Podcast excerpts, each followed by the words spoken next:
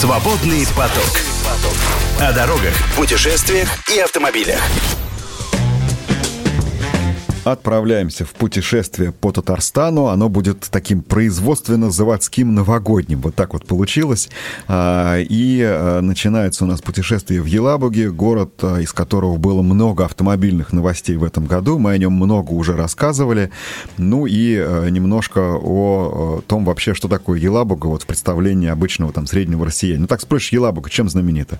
Ну, первое, наверное, называют, как правило, две фамилии. Цветаева, у которой здесь закончился ее жизненный путь. А, кстати, это было в эвакуацию. Она приехала сюда, вот 41 год. Угу. И э, Шишкин, Иван Шишкин, живописец, который родом отсюда. И, кстати, на его картинах довольно много мест как раз в окружении Елабуги, рядом вот здесь вот. Но... У меня почему-то Елабуга сразу ассоциируется с Chevrolet Trailblazer, вот. там собирался. А это с точки зрения как раз автомобильных достопримечательностей еще один довольно мощный факт, потому что вот, э, собственно говоря, э, про него мы и э, расскажем. А, огромное производство, которое сейчас называется особой экономической зоной э, Алабуга. Алабуга — это просто татарское произношение. Э, имеет как раз сердцевиной корпус. В свое время он не был окончательно достроен Елабужского автозавода. Но история начиналась еще немножко раньше, потому что это должен был быть завод тракторный изначально. Угу. И я только в эту поездку узнал от людей, которые там до сих пор работают, и которые этот завод начинали строить, что вообще-то по планам это был знаешь, какой завод? Танково-тракторный. Угу. Но не сложилось, тем более все попало... Да и хорошо, что не сложилось. Конечно. Послушай, ну вот сейчас посмотреть на производство, допустим, Минского тракторного завода, количество тракторов, они, по-моему, весь мир могут покрыть ими, поэтому хватает. Ну, в общем... Главное бы со склада все вывести, да? да, да, да. И чипы им не помеха. Ну так вот, танково-тракторный завод все-таки не состоялся, был переделан проект под автомобильное производство, планировали здесь выпускать и насытить всю страну автомобилем АК, разгрузив от нее, собственно говоря, а, конвейер АвтоВАЗа. Слушай, Но в результате АКУ делали не здесь. Я помню, как она только появилась, дескать, да. вот э, теперь дешевая автомобиль. Молодежная машинка, да. Сейчас да, да. мы заполоним вообще всю конечно, страну. Конечно. Э, дешевизна этого автомобиля не знает границ, но что-то так и не заполонили. Нас. Не заполонили, в том числе, ты знаешь, она никогда не была супер популярна. Ее, в общем-то, покупали, но понятно, что такая маленькая машинка, она, наверное, для нашего рынка не очень, потому что мы все универсальность любим, а вот такая в варианте дачного автомобиля автомобиля, конечно, не очень много возможностей предоставляла. Хотя машина интересная. Другое дело, что вот наполовину сделана из восьмерки, ну, ты там и мотора касался, еще чего-то. Ну, было там, на, на мой взгляд, что улучшать. Но в результате АКУ производили три завода это Серпухов, АвтоВАЗ и КАМАЗ, а ЕЛАЗ, а, значит, а, остался как бы не удел, и очень удачно состоялась первая СП в стране, угу. когда там стали производить тот самый Chevrolet э, Trailblazer. Ну, тоже не будем его вспоминать, заднеприводную эту машину. Все, все кто так помнит, говорят, хорошая, так очень холодная она была. Ну, правильно, изначально как бразильская комплектация. Так вот, а что же такое сейчас эта экономическая зона э, Алабуга? Угу. Это производство Фордов Транзит э, мощностью до 80 тысяч в год. Делают, правда, в этом году сделают 20. И, конечно, при том, что у них очень серьезно серьезный рост, я тебе об этом совсем недавно рассказывал, но понимаем, да, резервы тоже более чем серьезные. Это здесь же оставшийся по наследству от производства легковых моделей моторный завод, он был очень интересен, знаешь, чем? Он, в нем вообще людей не было видно, там работало что-то так вот за смену, ну, несколько десятков человек от силы. Все было роботизированное, мы были сейчас на экскурсии и на производстве Ford Transit, немножко расскажу, и самое главное, на этом моторном заводе, ну как-то пустой цех, казалось бы, да, зачем? А вот зачем. Здесь на 22-23 год намечено за производство моторов для следующего поколения Ford Transit. Причем достаточно большую мощность заявляют. Возможно, это будет производство не только для наших моделей, но пока об этом еще рано говорить. Но, в общем, сейчас идет подготовка, монтируют там оборудование постепенно, проекти... проектировочные работы ведутся и так далее, и так далее. То есть вот Ford, который здесь уже теперь только транзит, и, соответственно, моторный завод здесь же рядом, прям к нему примыкающий. А соседнее здание украшают огромные буквы «Аурус». И, конечно же, это была не вот сейчас не та экскурсия, когда нам разрешили туда пройти. Недавно там побывал Игорь Маржарет, об этом рассказывал. Но знаешь, что любопытно? Ведь это экономическая зона, только ее маленькая часть, вот эти вот автомобили, совсем небольшая. А между прочим, там, например, расположено э, турецкое производство, а, штамп, э, штамповочное, угу. штамповое производство прессовое. И мы туда заглянули, я был вот чем удивлен. Ну, понятно же, что штамп, они работают достаточно быстро, и их нужно загружать. И, эм, ну, одной моделью загрузить хороший, такое хорошее прессовое производство невозможно. А никто об этом и не думает, потому что они сказали, вот это панели, вот тут у нас склад, и вот они сейчас пойдут, это для транзита. Вот это вот, вот видите, написано на штампе, это Аурус, а на штампе любопытно написано «Нами», кстати говоря. Uh-huh. Там каждый штамп помечен. Мы смотрим, а это что такое? Рено написано. Да, мы делаем э, э, детали, штампуем, в том числе для российских Рено. Думаю, ничего себе, как здорово. А вот это что такое здоровенная панель? Как что за панель? А это же, считай, пол кабины КАМАЗа, задняя стенка. Мы uh-huh. отсюда в набережные Челны поставляем. То есть огромное такое... Ну, то есть оно как? Оно по размерам не очень огромное, но большое солидное производство, которое в общем-то, работает очень правильно на сразу несколько российских заводов. Это такой пример, знаешь, правильного современного автомобильного производства. Раньше все стремились под одной крышей, условно говоря, за одним забором собрать. Вот АвтоВАЗ же был огромным производством, где от литейки там до, до детского садика все было свое. А сейчас нет. Автозавод, как правило, это все-таки, ну там, сварка, окраска, сборка. Штампы могут э, тебе стоять где-то на стороне даже у другого производителя, он по заказу прекрасно тебе выполняет э, твои, делает тебе твои детали, и ты их потом используешь. А, что еще? Скажем так, смежное с Фордом и принадлежащее сорт Solars Ford уже производство так называемых спецверсий, вот те самые 170 модификаций минимум делают да. тоже здесь. Про это мы говорили. А еще очень интересное производство сэндвич-панели. Я даже не думал, что это оказывается такая, ну не то чтобы проблема, а такая сложная штука. Ведь основные фургоны на машинах сравнительно небольших, это же продуктовые. То есть, соответственно, кузов должен быть ну, с хорошей термоизоляцией. Угу. Вот эти вот сэндвич-панели а, в итоге никакие привозные решения э, Solars Ford не устроили, они привезли производство сюда и делают сами.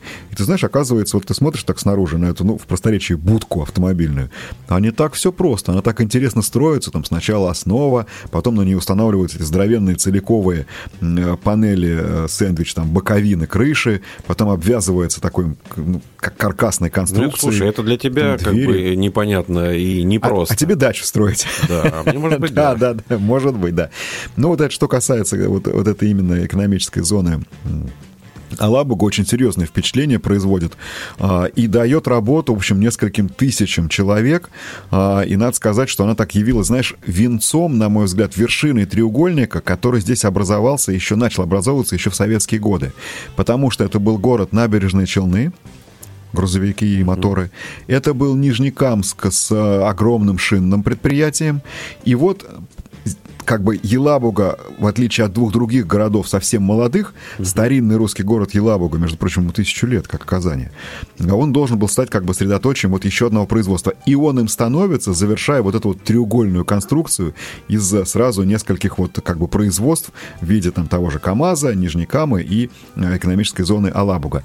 Но что интересно, знаешь, я порадовался, что эти планы не состоялись, потому что нам, когда о них рассказывали, говорили, вот по планам должен был быть здесь завод тракторный, угу и все три города должны были объединиться в мегаполис и должен был носить имя Брежнева. Помнишь, набережные Челны в Брежнев да. переименовали? Так вот, по плану, оказывается, он должен был вообще подмять под себя и три соседних города.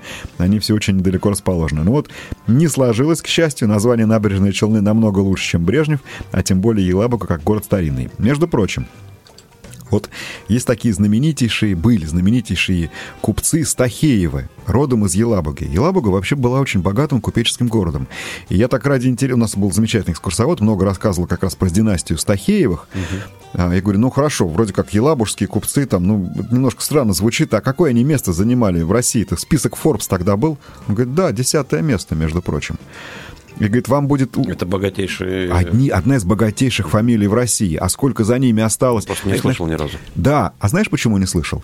Они меньше занимались меценатством, не забывая при этом о благотворительности. То есть, ну, допустим, там Морозов, да, там э, Третьяков, ну, все известно, там, картины, искусство и так далее, и так далее. А Стахеевы строили приюты, строили школы в том числе. И вот, например, там учебные заведения в Елабуге, они как раз построены этой династией. Угу. Так вот, что любопытно, а, когда я спросил, ну, а значение, там, мне сказали, десятое место. Ничего себе. Он говорит, да, вы удивитесь, что, например, в момент гражданской войны, вот не по поводу других подобных городов таких донесений не было, а по поводу взятия Елабуги, а, брал ее Колчак, колчаковцы, угу. Значит, была даже особая там телеграмма, что вот там, дескать, продвинулись настолько-то и прямо вот через точку взяли Елабугу. А почему? Ну, существует красивая легенда, я думаю, что она недалека от истины, а там были, э, собственно говоря, капиталы э, купцов Стахеевых, угу. и чуть ли не 12 миллионов золотом такой вот тючок, да, а, Колчак э, забрал. Более того, он фактически это передал просто-напросто, да, один из Тахеевых. Между прочим, любопытное тоже продолжение этой истории есть. А, говорят, что э, Стахеев э, в своем доме спрятал какой-то клад, успел уехать за границу, потом вернулся за он ним. Просто был любитель квестов. Ты знаешь, и он на этом здорово погорел, потому что, ну, опять-таки, это вот рассказы, ну, они каким-то образом подтвержденные. Так вот, один из Тахеевых, вернувшись за этим кладом, ну тогда же, там, 20-е годы, э, ничего лучшего не придумал, как сходу войти в свой дом и пойти к заветной половице, под угу. которым этот клад лежал. Ну, первым же, кого он встретил, был его дворник, э, который, значит, ну, уже сама по себе история, да, немножко напоминает «12 стульев». Но самое интересное оказалось дальше, э, потому что, пройдя внутрь дома, Стахеев обнаружил, что здесь располагается УГПУ. То есть, ну, здесь же все они... Здравствуйте. Да, но договорился, сказал, я вам показываю, где клад, вы меня выпускаете. Э, ну, до Дзержинского дошло, требовал встречи с ним. Он сказал, нет, выпустить не можем, но обеспечим э, как бы достойную жизнь и неприкосновенность. В общем, так и было. Но это так, к слову о Стахеевых, почему я о них заговорил. И что, а, неужели его после этого не расстреляли? Стахеев, э, вот про этого, кстати, не знаю, по-моему, нет. Ну, в 20-е нет, я бы так сказал. Знаешь, там позже были куда более жесткие времена.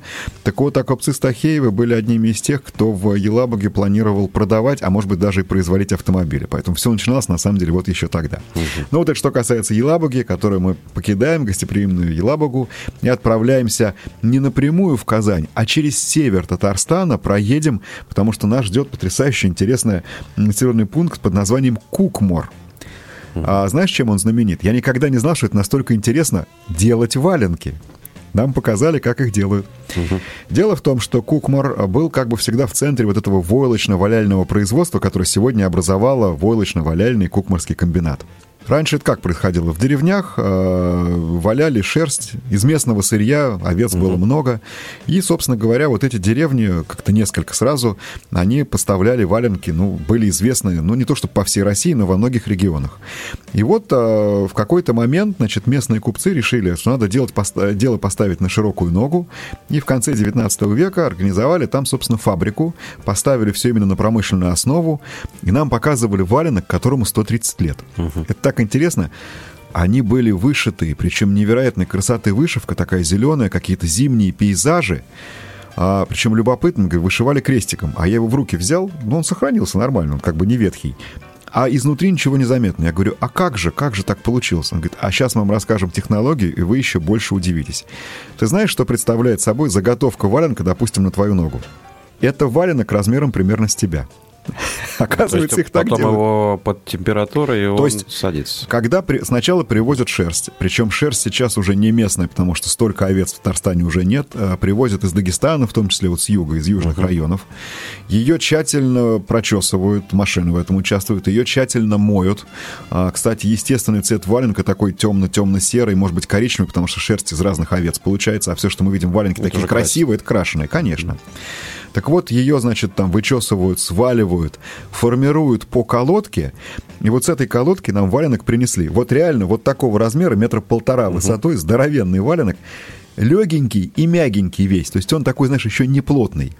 Это как раз основа валенка, который потом отправляется в э, воду, буквально в пар, в специальную машину, где он на колодке, подвергаясь действию воды и пара, что делает? То же самое, что любая шерсть делает. Очень сильно садится.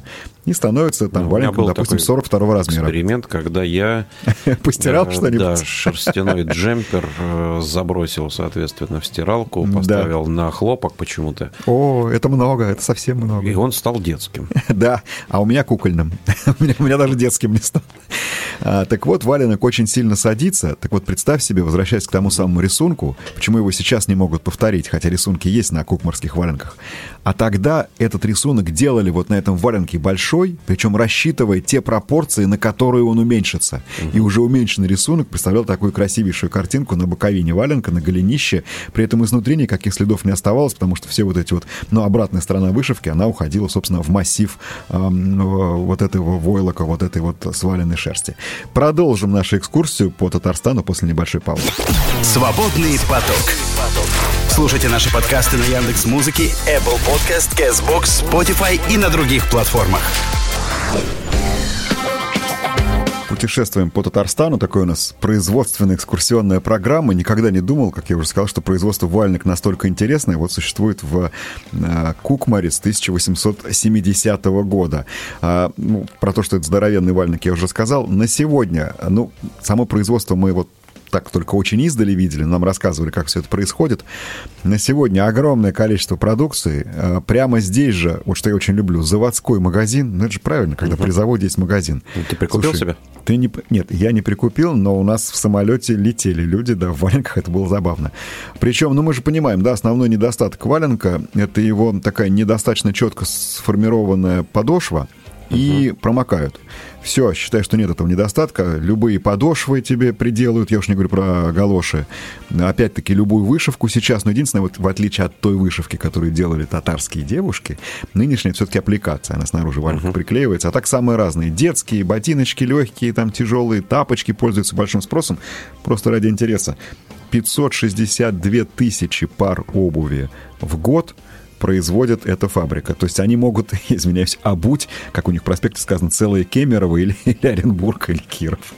Так что вот такой вот очень... А я помню, у нас были умельцы, которые из этих вот самых неудобных валенок, угу. они все были достаточно узкие, невозможно было их вот реально, если купить, в те времена невозможно было в них выходить от слова вообще. То есть колодка была настолько узкая. Вот а разнашивать?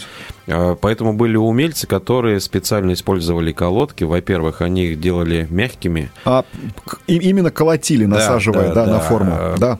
Естественно, одевалось все на валенки калоши, вот эти вот угу. такие резиновые. И это был идеальный вариант для рыбалки зимней. Конечно. Унты были более, ну, скажем так, холодные, хотя Даже. они были из угу. шерсти, да но там больше искусственно. А здесь все-таки вот именно валенок в этом сочетании. Но в валенок еще брали больше размер, я сейчас вспоминаю так немного в сторону просто, и одевали еще туда внутрь была какая-то тоже вкладка из более тонкого войла. Тот же самый войлок, войлок да. да. Только да. более мягкий и тонкий. Такой вот, сапожок, сапожок войлочный, и да, все, совершенно. И ты сидишь минус 30 и даже меньше или больше, не знаю, как правильнее сказать.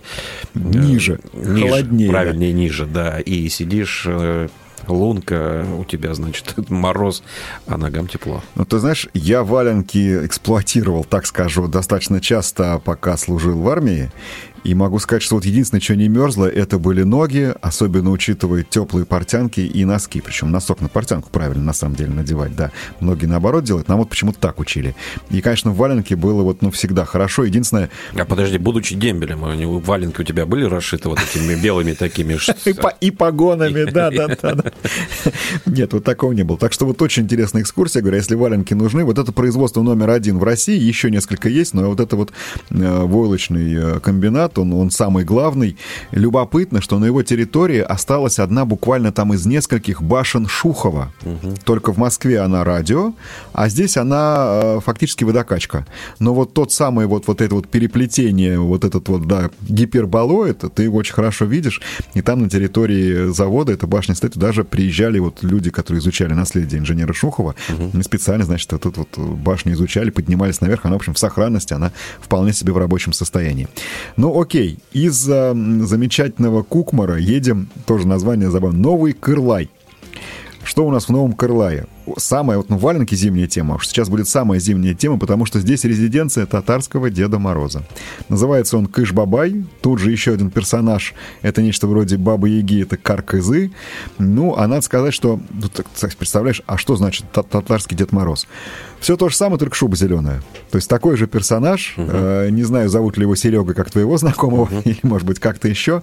Но здесь прямо вот такая вот изба. Мы с тобой говорили, что действительно в каждом регионе есть. Вот а Татарстане шуба тоже. зеленая почему? Ну, красная как-то мы привыкли, хотя тоже непонятно. Более мне приемлемо синий вариант. Ну, это как-то вот Значит, иней, мороз, вот это а давай, а теперь, чего? а давай теперь вспомним, что такое Республика Татарстан. Нет, и это... какая там религия. Нет, это я понимаю. Но Они... у них что, тоже Дед Мороз есть? Ну, он, он скорее из язычества, но как угу. бы вот в дань традициям шуба скорее зеленая. Кстати, любопытный случай, мне рассказывали, да, что а, поэтому всегда можно было легко в Казани Цвет продать зеленые машины, а вот красные не очень-то, потому что вот как бы, ну, вот ценится. А, ну и здесь же, между прочим, а, такой дом-музей, если вы поедете к Деду Морозу, имеет смысл сюда, конечно же, заглянуть. Это дом-музей Габдулы Тукай, это один из самых известных татарских поэтов, угу. а, писал на татарском языке, собственно, был одним из первых, а, творил он в начале 20 века, очень мало ему отмерила судьба, всего 27 лет, как-то вот поэты, вот, видимо, они выгорают так. Но, тем не менее, очень почитается, и Э, стихи Тукая вы можете встретить ну, практически там э, в любом месте там Татарстана и в качестве там цитат каких-то еще где-то, потому что как бы успешно работал. Ну а теперь дальше вернемся все-таки в Казань. Кстати, по дороге только пару слов скажу.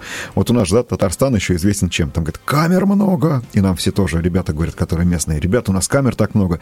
Должен вам сказать, что по сравнению с Москвой, с Подмосковьем уже это не так напрягает камер не больше, чем где-либо. Единственное, много треног, по-прежнему, причем это такие настоящие натуральные треноги, и стоят в том числе, они ловят, значит, на знаки там и 40 в населенных пунктах и так далее.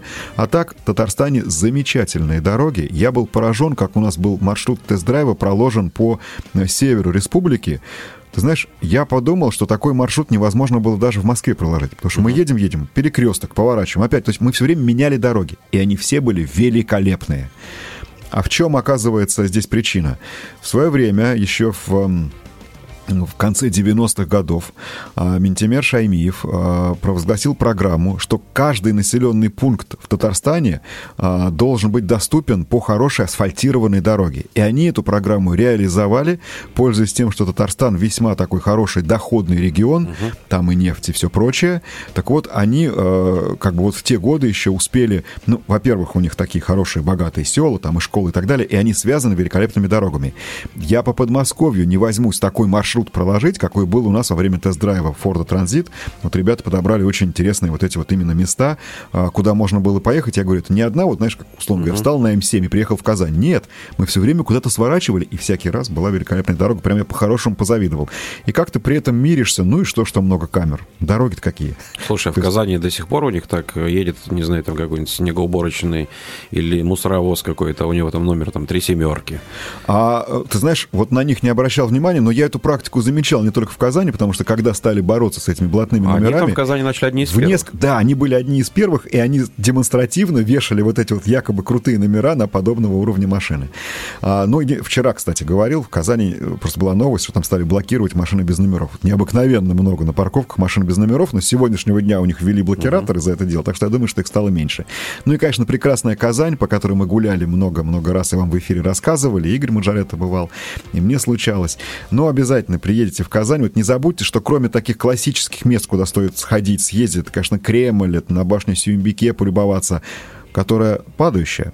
И, кстати, знаешь, когда она падала оказывается? Ее построили в 18 веке, а падала она в 20-м. Но сейчас остановили, все там сделали, но она наклонилась на 2 метра от вертикали. Так вот, кроме Казани, Кремля, там, Свияжска, не забудьте, что есть еще совершенно невероятно потрясающая, патриархальная и при этом очень современная промышленная Елабуга.